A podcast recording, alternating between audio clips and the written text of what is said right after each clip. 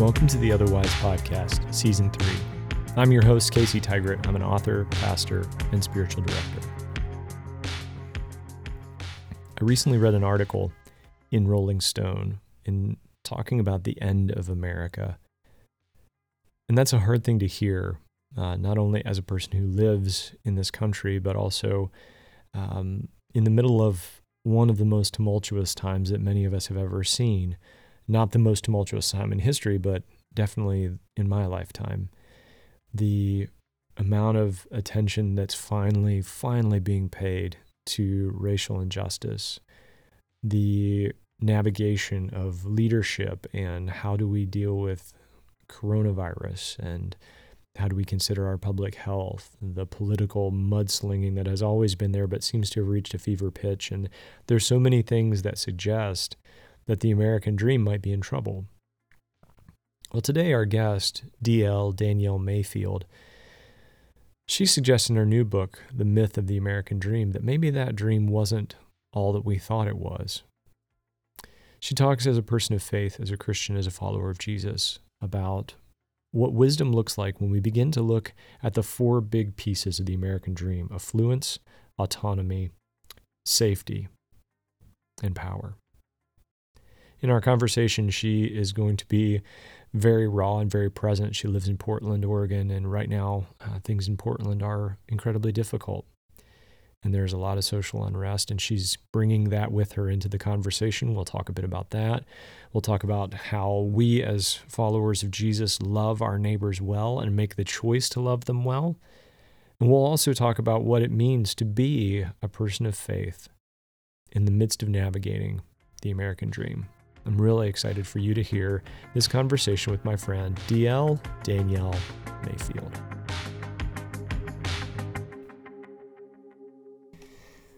Danielle, it is um, it's wonderful to have you. I've been looking forward to this conversation for quite some time, so thanks for taking time to be on today.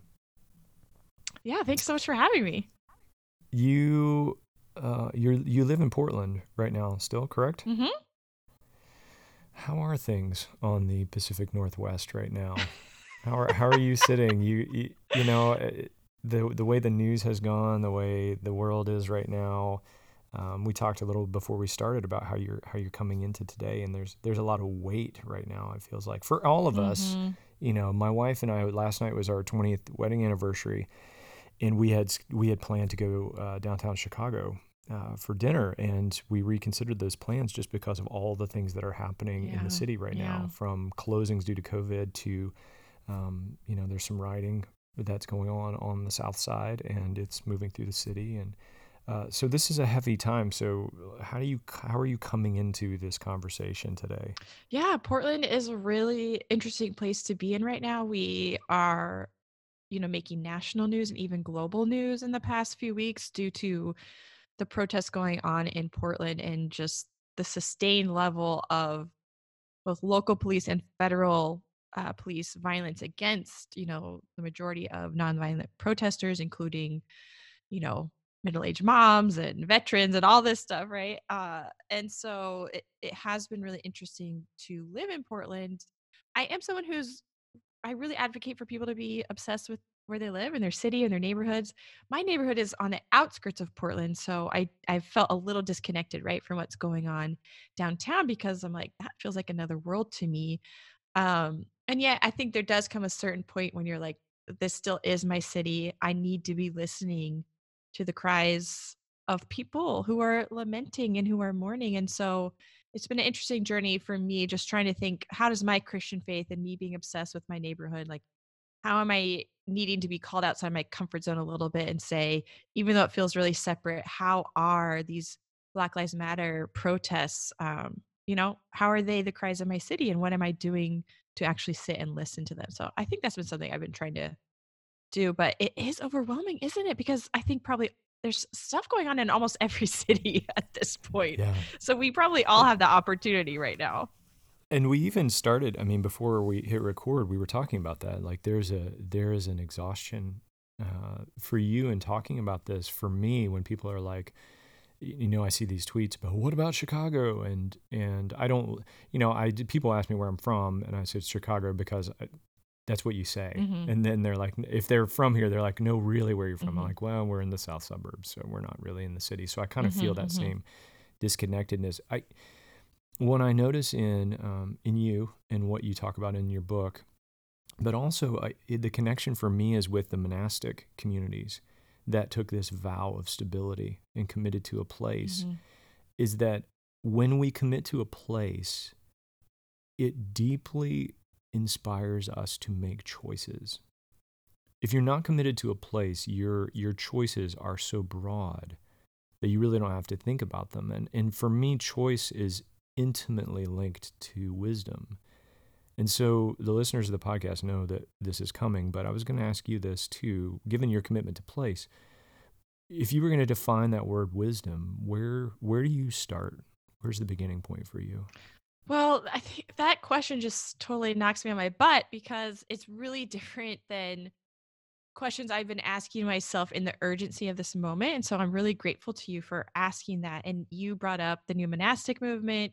You know, Jonathan Wilson Hartgrove's book, The Wisdom of Stability, has been really important to me. And as you were talking and just thinking about that image of a tree with roots that are just as strong as the branches, right? That's on the cover of that book, I believe. And and so I'm having this image of myself, you know, I'm a middle-aged white evangelical American lady who growing up I really was encouraged and believed that I knew everything there was to know about God and I should go tell other people about that like at age 19. Um and that's not wisdom. So I don't know how to define wisdom, but I know how to define hubris and I know how to define uh So we know what it's not. we know what it's not. I know what it's not. And so for me, when I think about wisdom, I think about myself stretching out my hands and asking for people to to help me honestly help me grow in wisdom and i i think about being rooted in my neighborhood i think about my neighbors who uh so many of them come from collectivist cultures i i have lived and worked worked in mostly refugee communities in the united states for a while and so um the wisdom my neighbors have given to me, I just feel like I'm perpetually hungry for it. And I guess the other thing about wisdom is like, again, me coming from a place of hubris, I just need to be in a position of continually stretching my roots out and trying to seek out more wisdom, particularly from people that are really not like myself. Um, so I'm on a quest for wisdom. And I guess I know it when I when I get it from my neighbors and I just see how it it creates a stronger, longer lasting foundation. And and I guess I keep thinking about this in terms of Christianity. Um it's been hard because again, being raised in my tradition, which was really that, you know, Protestants have got everything about God figured out. We're at the very pinnacle of God's relation. Um, it's just been hard a hard unlearning to say that's not correct and we need to learn to receive joyfully wisdom from other people other religions and and all that it's it's really helped my life but it's also put me at odds with uh my christian culture and that's been hard It seems like every yes is a no, right? Everything that we embrace requires us to leave something behind. Um, I love the idea of wisdom being relational. Like there is a, it's not just an idea. It's a wisdom is always a person.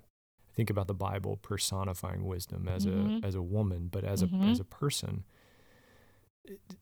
Talk a little bit about your tradition that you grew up in, and and how much, and if if any of this resonates from your theological or church background that you grew up in.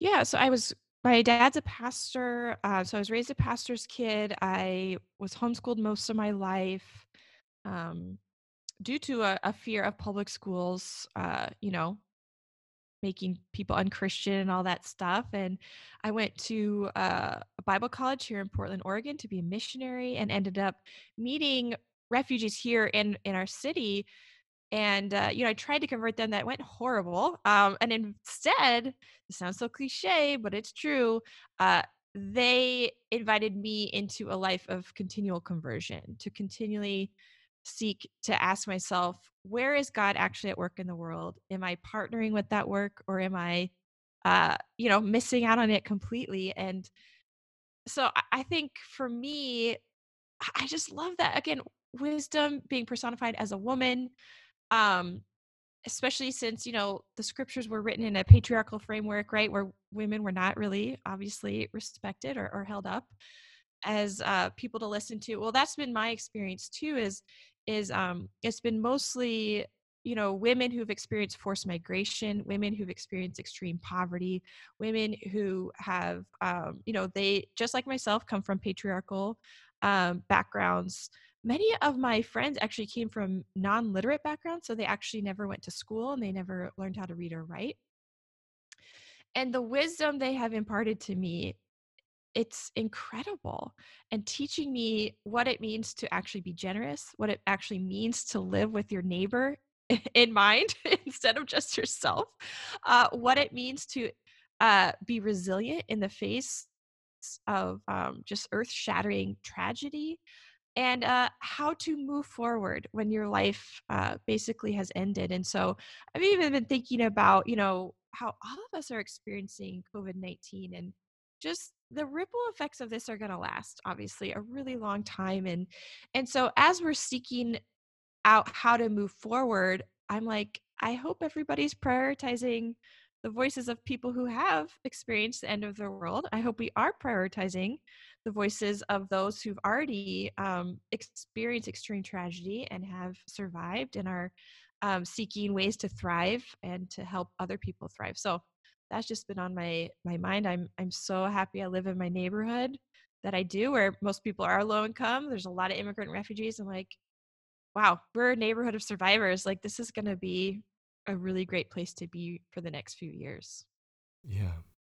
As you were talking about that, I was I was thinking about and everybody listens to this podcast knows that you know I'll I'll take every once in a while and nerd out a bit, but I was thinking about your your comment about constant conversion and it it reminded me of the the word teshuv in the Hebrew, which we turn into, which becomes repent in the in the New Testament, and and it comes back to the first encounter I ever had with seeing something that you had done was, um, I was in line uh, to get an autograph at Festival of Faith and Writing, and uh, at the bookstore they had your your first book, Assimilate or Go Home, on uh, stand, and I I I leafed through it a bit, and I was like, "There's there's something strong and prophetic here." And then as I was reading your recent book, The Myth of the American Dream, the same thing, that prophetic. And prophets always had that role of calling people to to shuv, to repent, to turn, to convert. Um, and we in evangelical circles have gotten conversion down to like a one-time thing, um, but it's really not. Talk a little bit about how you see that constant conversion in the present, um, in this present moment. Yeah, I think looking at what it means to be someone who wants to follow God while living in Pharaoh's land, you know, is how I'm trying to reframe my own place and my own levels of power, like the hallmarks of American culture, and, and trying to sort of look at the biblical framework, I'm like, wow, America's a lot more like uh, Babylon or uh, Egypt than we are um, this scrappy Israel, right? Which is how I was raised to read the scriptures. Scriptures as I would identify Israel, God's chosen, and and all that. Um, so instead, trying to look at the hallmarks of what it means to live in Pharaoh's world and have your entire imagination shaped by that, and then invite God to come in and give us a better imagination, one that encompasses everyone. I mean, that's the thing. I, I think the myth of the American dream is really a book of grief. And maybe that's where I, am like, I I think prophets are people who are super sad. like they're super sad and they have this compulsion to be honest about naming the world as it actually is because one hallmark of living in Pharaoh's world is uh, Pharaoh has to say that everything's going great um, at all times, right? To keep up the illusion that all your hard work and all this sacrifice and all this death and all this exploitation, it's all worth it, right? For this, this, this system that is going to exist forever. Uh, and so for me, just the myth of the American dream is kind of me saying to my white evangelical upbringing and the culture that surrounded it, and then the larger American culture, just saying, your dream for the world is was not big enough. You didn't give me a framework for the common good. You didn't give me a framework to actually radically alter my life to ensure my neighbors are flourishing. And yet, when you read the scriptures, like that's what it's all about. That is literally what it's all about. And here I thought I was a little fundamentalist, taking it all literally.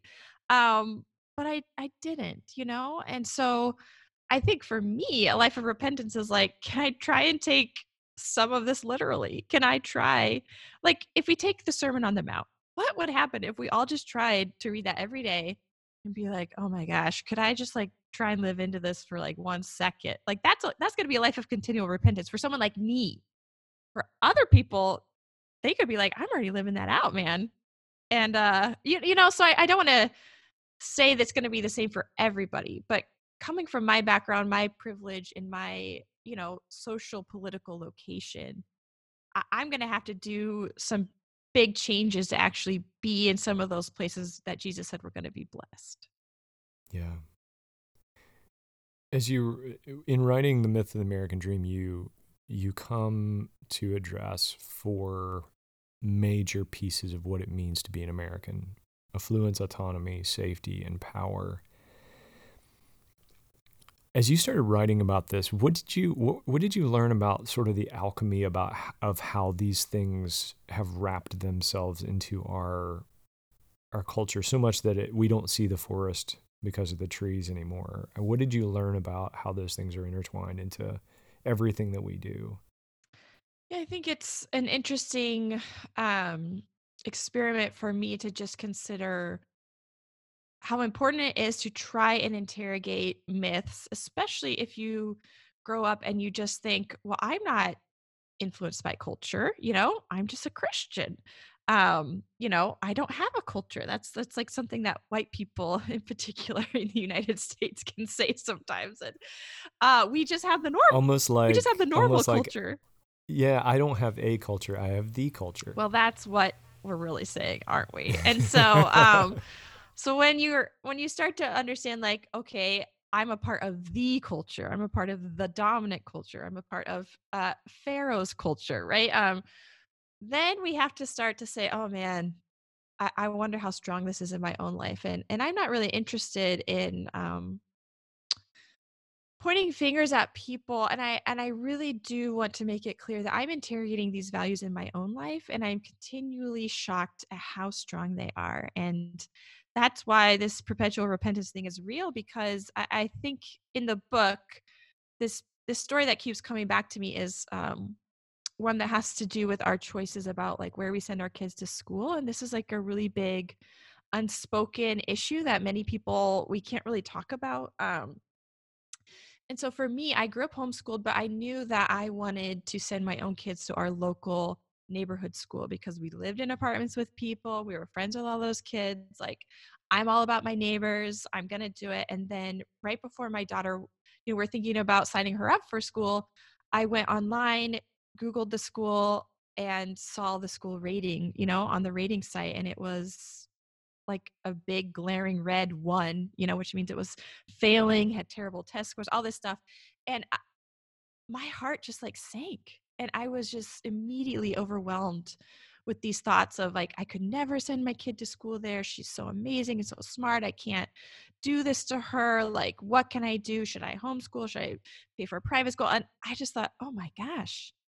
I here I thought I'd been preparing my whole life to love my neighbor. And then the second this counter narrative of like, oh no, this is bad, and you have a responsibility to do everything in your power to get what's best for your kid it was so so powerful. I ended up going to the school meeting with the principal and kind of touring the place and seeing inside of it and you know it just seemed like a normal school it's very diverse and very low income which affects the test scores right um, and actually it was like the second lowest rated school in all of oregon not just portland but like all of oregon that's how low the test scores were um, and you know i told the principal like okay, well, I think we're going to send our daughter here. Like, what can I do to help? Like, how can we help this school? And he was just sort of like, well, we're doing fine.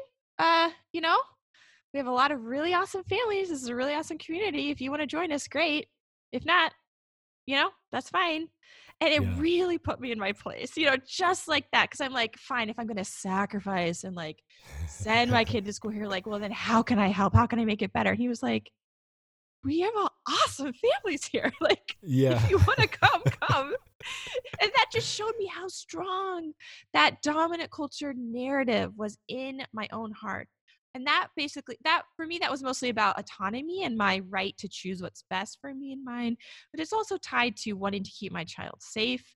It's tied to wanting my kid to get the best resources. And so, resource hoarding when it comes to affluence and all that stuff. So, it's all really tied together. And it's going to take some work to dig into how deep these really go. Yeah. And we are fighting with, I think starting with the conversation about wisdom was helpful because we're, we're fighting with here uh, the gut reaction of a, of a person from a dominant culture is to say, but those things aren't bad. And I think what we're fighting with is not the difference between good and bad. We're fighting between the difference between good and wise. Like it's good for you, but it's not wise because of what it does to others, which is astounding considering, you know, the Christian faith is rooted in love of God, self, and neighbor. Like love your neighbor as you love yourself. Whatever you want for yourself, you should want for them. So to to want to hoard resources isn't loving yourself, clearly, but it doesn't have that reciprocal power of loving your neighbor well. So, how do you approach those questions, which are the, well, that isn't bad? I mean, is it wrong that I want the best for my kids? Is it wrong that I want, you know, to be safe?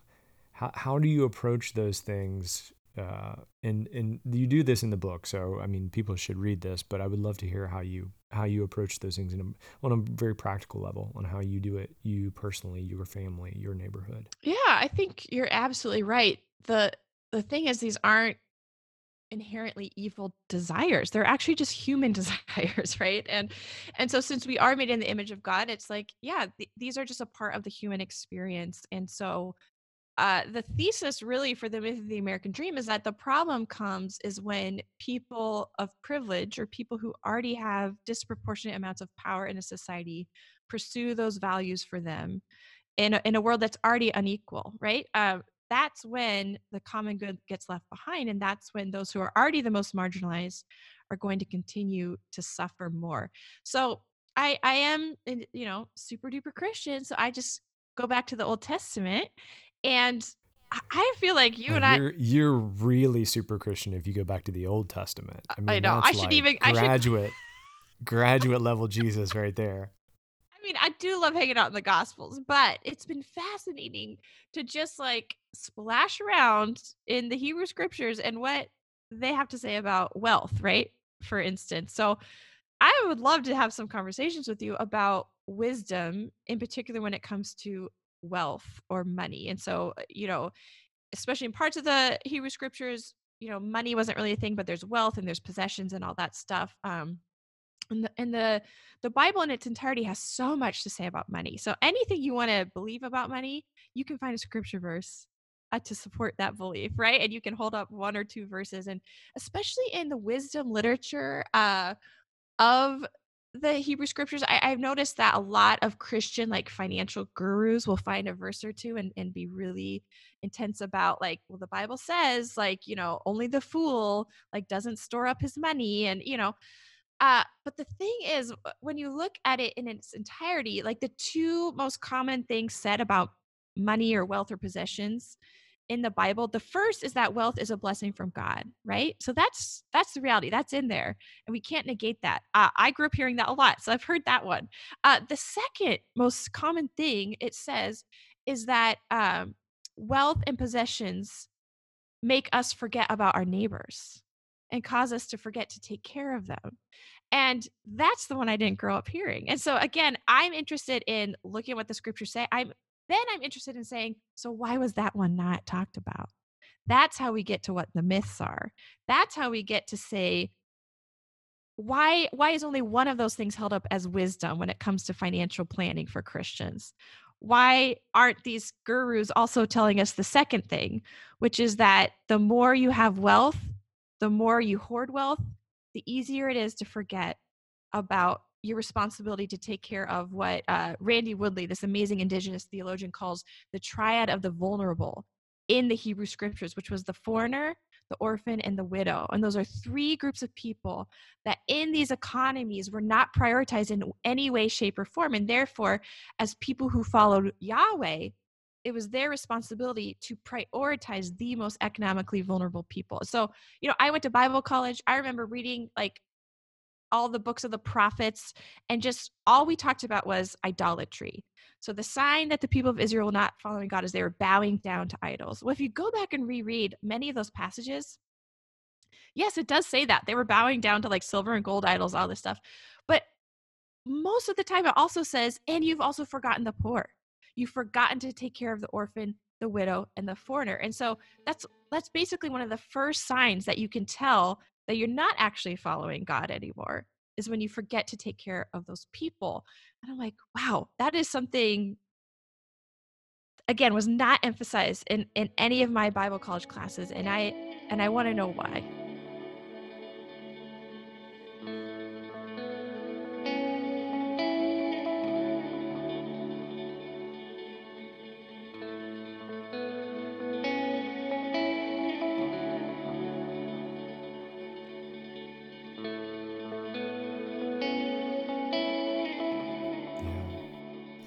Tend to do a one to one as well when we see the word wealth in the Bible. We tend to think of it in terms of Western post industrial rationalist enlightenment wealth, which people in the Old Testament couldn't have Mm-mm. dreamed of the kind of resources because it was all land based. And so now with industry and I mean technology, there's there are things there's been an evolution. And so to read wealth in our context into wealth of the Old Testament just it, I hate to be ironic, but it's unwise. and yeah. that's where that's where the gap in wisdom comes. Is the first step of wisdom in, is knowing this is not that. Um, yeah, to think that but, that several verses from Proverbs baptize, you know, capitalism. It's just that's not true. It's so much more complex than that. Yeah, and not and I I've heard that too from the financial gurus and I, there's so much good work that people have done to teach people money management and things like that but the, the majority of the scripture comes from Psalms or Proverbs. Yes. And when you get into the gospels, you've got you know, you have a financial plan in which you, you know, pay off your house and all that and then you get Jesus in the gospels going, "Yeah, I don't even have a house." Um, or you guys shouldn't take anything with you. Don't take a bag or you know, if you got some sandals, that's cool. Maybe a sword, who knows? But so that that dichotomy, you know, we sort of stop at Malachi, and and you know, well, we'll the rest of that stuff is about going to heaven when you die, and um, it's that significant issue of we all have to live here between now and then. Mm-hmm and and what I love about the myth of the American Dream is you you bring on these four areas and they're four specific sections of the book, but all of them are feeding off of each mm-hmm. other. Um, the reason each exists is because the others exist. That brings up a word that we've been talking about a lot lately, especially in relationship to racism, which is systematic mm-hmm. or systemic. And as I'm listening to you talk, I'm hearing Walter Brueggemann a lot. Oh yes! Oh my gosh! so the whole pharaoh, uh-huh. you know, the pharaoh and the empire idea, and um, the prophetic imagination is one of my all-time favorite books. How does a person, how does a person living in a neighborhood in the outskirts of Portland or on the edges of the south suburbs of Chicago? Take on what feels like this multi headed hydra that is the systemic idea of what it means to not only be a, a, person of faith, but a person of faith living in the midst of this, this thing that we've all been talking about. Ibram Kendi, who talked about racism, he said, We've been, it's been poured on our heads from birth. Mm-hmm. What's our steps? How do we enter into that in a way that we can be redemptive and faithful? when it's something that's so endemic to us, we don't even know it's there. Yeah, I, think you already touched on it, honestly, because for me in the myth of the American dream, it was really important to start with uh like looking the first section looking at affluence and and looking at it more from a systematic perspective because you know sociologically white evangelicals like myself are really unprepared to engage with systematic realities because of our hyper individualism. And so um, I don't know if you've read Divided by Faith, but it's this amazing book talking about the racial divide in American evangelical churches. And they're, yeah, these sociologists, they literally say white evangelicals do not have a framework to involve in systematic evil. And that has really shown up with how we uh, talk about racism, but I would say also about um, economics. And so that's why I was I was wanting to start the book with that sort of discussion about economics. Let's not talk about, oh my gosh, that person's probably poor because they bought a frappuccino. You know, um, no, let's actually talk about in what city in America can someone work full time at a minimum wage job and pay their rent for a one bedroom apartment? You can look up these figures. It's hardly anywhere, certainly not in Portland. So there's so people are not making a livable wage. People are not making enough money to pay for housing. You, you know there's all these things that are more systematic and i and i see like the god of the scriptures being involved in those issues right? So I, I think you're right just by acknowledging how ill prepared some of us are to take these conversations on the macro level. I will say one thing one good thing right about this time when we are isolated through COVID 19, as we see all these protests against police brutality against black lives happening um i wonder if a lot of us are finally being forced to see it as a systematic issue. I don't know what's your sense? I, that's what i think. Maybe i'm being a little hopeful like now it's really in our faces and we can't ignore anymore. That's the sense i'm getting. Yeah. Yeah i've, I've felt since this covid started and I'd love to hear your feedback on this. I think the best way to find out what a person's idol is is to move it. Um, so when you shift it out of their focus, the thing that a person focuses on most, and the other way to do it is to expose it. And I think you're right. I think this moment has exposed us to a lot of things. Um, I mean, in my own life, how much I depend on travel for my happiness. Mm and how and we had uh, so I don't want to go into all Casey stuff, but hey, here we are. You asked the question. Um, we had three trips planned for this year that got canceled because of COVID, and and this is not a like woe is me kind of thing, but it was interesting to see my visceral gut reaction to not being able to go on these trips, and they are like first world problems. I can't. We were planning on going to Paris. We were going to not Kentucky, but France. Um, we were planning on going to Grand Cayman for our anniversary, and we were headed to Wisconsin with family this uh, July. And those trips got canceled, and I was just sitting in the midst of that and just reflecting on how deeply travel affects my level of happiness. This thing that is only accessible. to so few people because we were flying and not everybody can afford airlines. So so the wealth gap and then it's too easy like the easy thing to do would be to stop there and then go well that's just because we have jobs that provide that. No as you point out like there's this generational wealth gap. And people in the 1930s through the 60s specifically black americans whose whose grandparents and great grandparents were denied home loans can't buy a house. If you can't buy a house, you can't either pass it down or sell it. And so I realize how much I'm a recipient of that. And I think I think this time has opened that door to go, wow, it's not a one to one correlation, but the fact that I have the privilege of travel has something to do with this system in which I have advantages that other people don't. And it's not just because I happen to be born in the right place at the right time. It's it's engineered that mm-hmm. way not only that, but as people of faith, I think, I think we're being exposed. This is an unformed idea. I think we're also being exposed to how deeply original sin has blinded us the concept of original sin has kept us from being able to think clearly about systemic evil because it provides a cloak that we can wear in these conversations. But if we do like the Celts and the Franciscans and start with original blessing, that changes things. Mm. And it's no longer about, well, you know, that's just depravity for you. Like, no.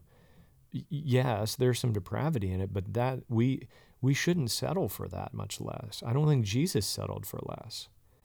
So those are some rough, unformed thoughts on that, but I don't know what your what your take is on some of those things. It's funny. I don't even know. I don't even know what I think about original sin except to be like, yeah, I see it in myself. It makes sense that I am super selfish and want only what's best for me and mine and don't know how to love my neighbor. Like, uh, so for me, I'm like, if you believe in original sin, why wouldn't you just be like, yes, very sinful, privileged people from the beginning set up the Constitution to only prioritize and give rights to one type of person, which is a white landowning male, and they said that was God's will. Wow, that's terrible. You know, so for me, maybe I'm taking it in the wrong direction, but I'm like, original sin to me Yeah. Is connected to systemic evil. But you know, I feel like that I feel like that's the way it should go, but I feel like more often than not where it goes is original sin is a thing, trust Jesus, go to heaven when you die. See, if original blessing is our starting point, I think we have a shot at transformation because we have it there's the only reason the original sin makes sense is because there's an intended good that has been shifted. Yeah. So if you don't I know I know so many theologians who start with Genesis 3 and that's the starting point of you know why Jesus was necessary and what you know what the kingdom of God is all about. But if you if you start with Genesis 1 and there is this inherent and the Celt, the Celtic tradition is so big on this there's this inherent goodness Mm. and sin has just covered it. Then all we're really asking people to do is to recover that goodness.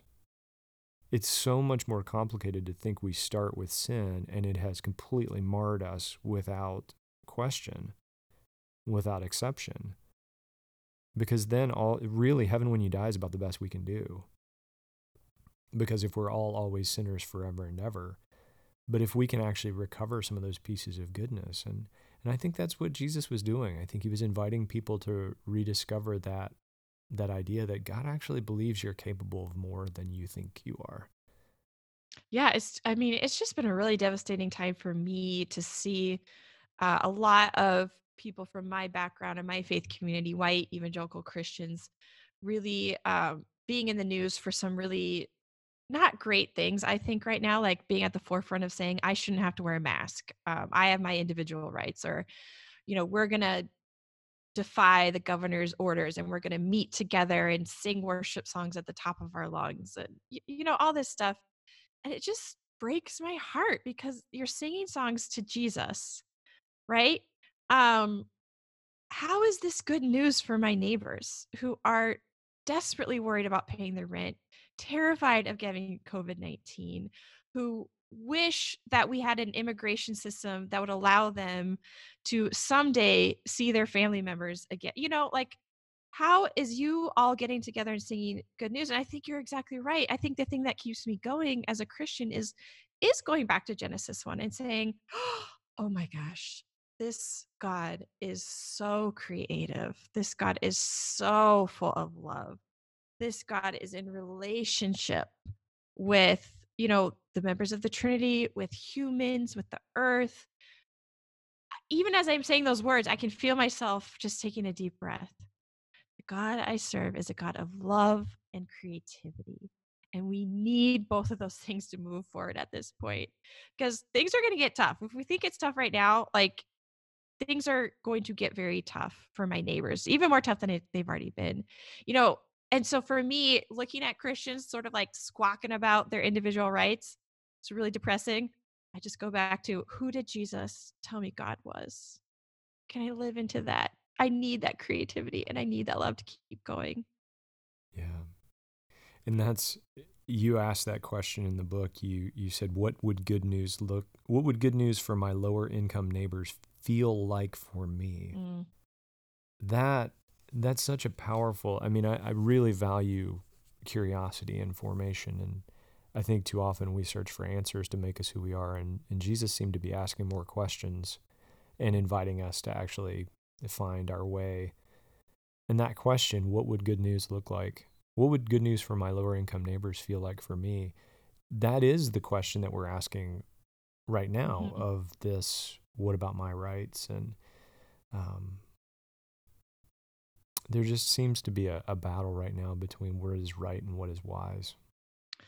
Yeah. And I think we do need to also look back at what actually happened to Jesus and what self sacrificial love can look like. You know, I would encourage people listening to this to to really sit with that question of what what feels like bad news to you know the most marginalized people in my community in my circles in my spaces and what would good news look like for them? You know for me the answer is right at the tip of my tongue. It's like affordable housing right? Mm, that's that would yeah. be really good news to my yeah. neighbors. Is that something that christians could get involved in? Yes yes we can. Um it's going to take some work but there's some real avenues to actually be a part of the good news. That might mean you know, having affordable housing projects in your neighborhood. That doesn't feel like bad news to me, but I know for some people yeah. that might. Um, you, you know, these kinds of things, it might feel hard in the beginning, but the wisdom we will get, right, from our neighbors and from inviting the good news to change us, I think it'll bring wisdom, but also brings joy. Like, I wouldn't do this stuff if I didn't actually really, really enjoy my neighborhood and our school and our life. And are there problems? Yes. and they're actually kind of closer to the service, which makes it easier to kind of uh, go for it, you know, like to live in it. Um, they're not hidden, these inequalities. Um, but there's just so much joy in entering into this mutual longing for flourishing. Um, and that's something that so many activists and so many people who have been oppressed have said that they are not interested in charity. You know, the good news is not charity. The good news looks like the mutual flourishing of all. That's what my pastor always talks about. His his definition of the kingdom of God and shalom is, you know, seeking the mutual flourishing of all. And that's just that's what I want my life to look like. Yeah. Was there one of the four aspects of the of the myth of the American dream that was more difficult for you to write into? Yeah, I think the safety section in particular is me what I chose to focus on in that section was how we talk about being safe as a country. And so kind of talking about nationalism and, and views of immigration and, and the rhetoric about not being safe because of, you know, undocumented immigrants or whatever but it, it, was really hard to write for me personally because of my experience working with refugees for the past 15 years. And as i was writing that book you know uh, the republican administration was continually putting out policies that ended up decimating the u.s refugee resettlement program. So this historic program that we've had since the 1950s right is now over I, I mean, I've taught non literate, recently arrived refugee women for the past decade, and there's nobody coming for the past two years. There's just nobody coming. And even if by some miracle the Trump administration said, okay, now we'll let more refugees in, well, we don't have people to receive them. We don't have the funds to support them anymore.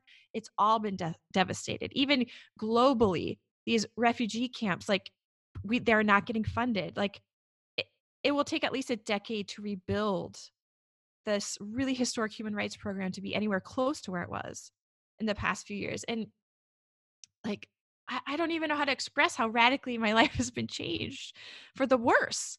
And it happened so quick. And uh, the damage will not be undone quickly. And thinking about all the people as we are living through this time of a global refugee crisis that is absolutely unprecedented, and seeing how vocal Christians have been to shut out these people who most need safety and shelter. It, it was really hard to write. And I think what's hardest still is how little people have engaged with that part of the book. Um, and that's not really on people's minds. And so um, I'm sorry, maybe that's not the kind of answer you've been wanting, but I feel like I just want to talk about that all the time. And people are sort of like, that's interesting. Yeah. and when to me, it feels like my world has ended. Yeah. Well, it it is back to the, even the beginning. I mean, the women that you have taught become your neighbors in a way that's much more intimate and detailed and specific. And when you commit to a place and you commit to a people, then you commit to those stories. And after you've seen the stories, it, what we see as a headline for you as a human being. Mm-hmm. And that's the gap that I think most people, when you're talking, you said they're like, huh, that's interesting. That's the gap they're addressing. Mm-hmm. Is I mm-hmm. don't, if you don't know someone, I think it's Shane Claiborne that said it's not that we don't like the poor or don't care about the poor, it's that we don't know the poor. Mm-hmm.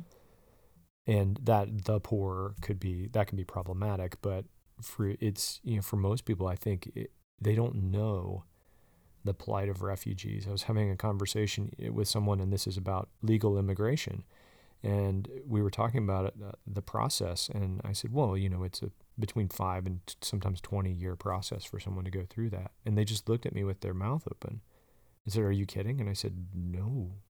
No i mean some sometimes it's the the north end of 20 15 to 20 years. You have a child they're grown and voting before you even have a chance to live with them if they were born in the, this country. So uh, that is exactly the answer i was hoping for because what I can hear in it is where your heart is breaking. Because mm-hmm. that's what prophets are. They're people who are sad, right? and they see something that's worth being sad about. With all that in mind, um, we, any of us who have written something, want it to have it have a hope for a book. What's your hope? What's your hope for this book? What do you want to see happen as a result of people reading it? It's very interesting to publish a book called The Myth of the American Dream during a global pandemic.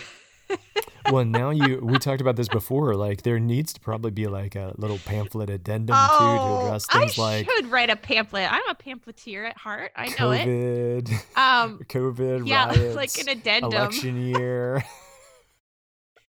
Make just a 2020 election version. Right. Appendix. I would definitely do something about face masks and conspiracy theories. That's what I would add uh, at this point. Um, yeah, I mean, at this point, my my dream, my hope is that people would just look at the title and be like, "Yeah, it's totally myth," and then they would go read other people who've experienced it more than me.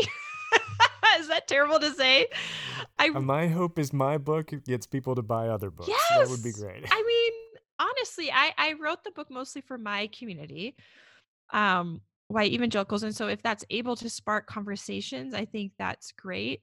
But right now is just this incredible time of having access to social media where we can follow diverse voices. We can follow people who've been saying this stuff for forever and uh, I really just want to point people to the places where I'm getting wisdom, right? And um, where I'm finding it. And as far as moving forward, I think a lot of my people are very scared of losing power.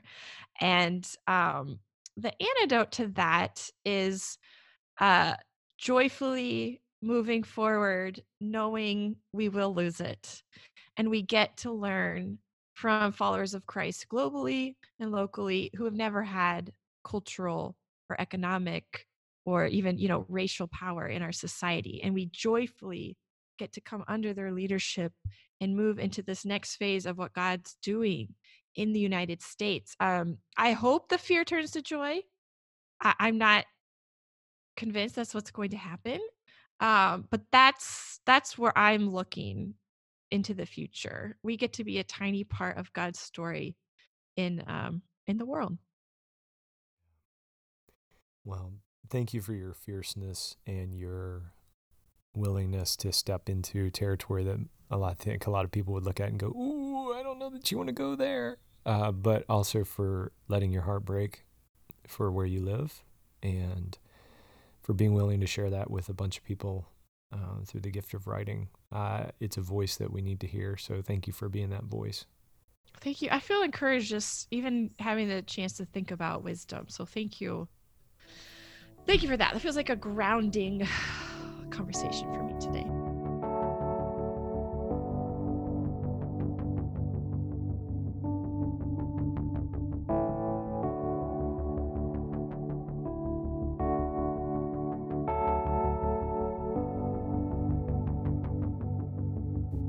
My guess is if you're an American, this conversation was very challenging. If you're a follower of Jesus and an American, this conversation was different, but also very challenging. But what I loved about Danielle was her honesty and her understanding and her self understanding that this is something we're all in the process of doing, that these reflections that she offers in her book, The Myth of the American Dream, are not things that she has fully worked out, but the things that she discovers every day in her own life. And so I hope that you will take it as that, not as a condemnation, but as an invitation from DL as Danielle as a writer, but also from the Spirit of God who's inviting us to be constantly converting repenting, renewing the creation and the people with whom we live, and renewing ourselves in the light of God's Spirit and what He's doing within us. D.L. Mayfield, uh, Danielle writes under the name D.L. Mayfield. Uh, she's a writer and an activist. She spent over a decade working with refugee communities in the U.S. Her work has been published in McSweeney's, The Washington Post, uh, Christianity Today, the Christian Century, Sojourners, Vox, and also in the Englewood Review of Books, where our friend Chris Smith is. She's also the author of a book called Assimilate or Go Home Notes from a Failed Missionary on Rediscovering Faith. She lives in Portland, Oregon with her husband and their two children. I hope you've enjoyed this uh, conversation. If you have, uh, please share this with people you think might want to uh, hear it. Uh, definitely go and get a copy of DL's new book, The Myth of the American Dream Reflections on Affluence, Autonomy, Safety, and Power. Um, if you're listening on Spotify or iTunes, would you please rate and review the podcast? That would be fantastic. If you're streaming via my website, thank you for doing that. Uh, as always, I would love to hear anything that you feel like could be better about the show. If there's a guest you would suggest, uh, if there's a something that I do that just messes with you, that's weird or annoying, uh, would love to hear that as well. But my hope and my prayer is that you might begin to interrogate yourself with gentleness and with grace and begin to see in you where the myth of the American dream is keeping you from being the person that loves their neighbor as themselves and loves God with everything that they have. And may we find the next good step into our own constant conversion. Until next time, be well, live wisely. Peace, friends.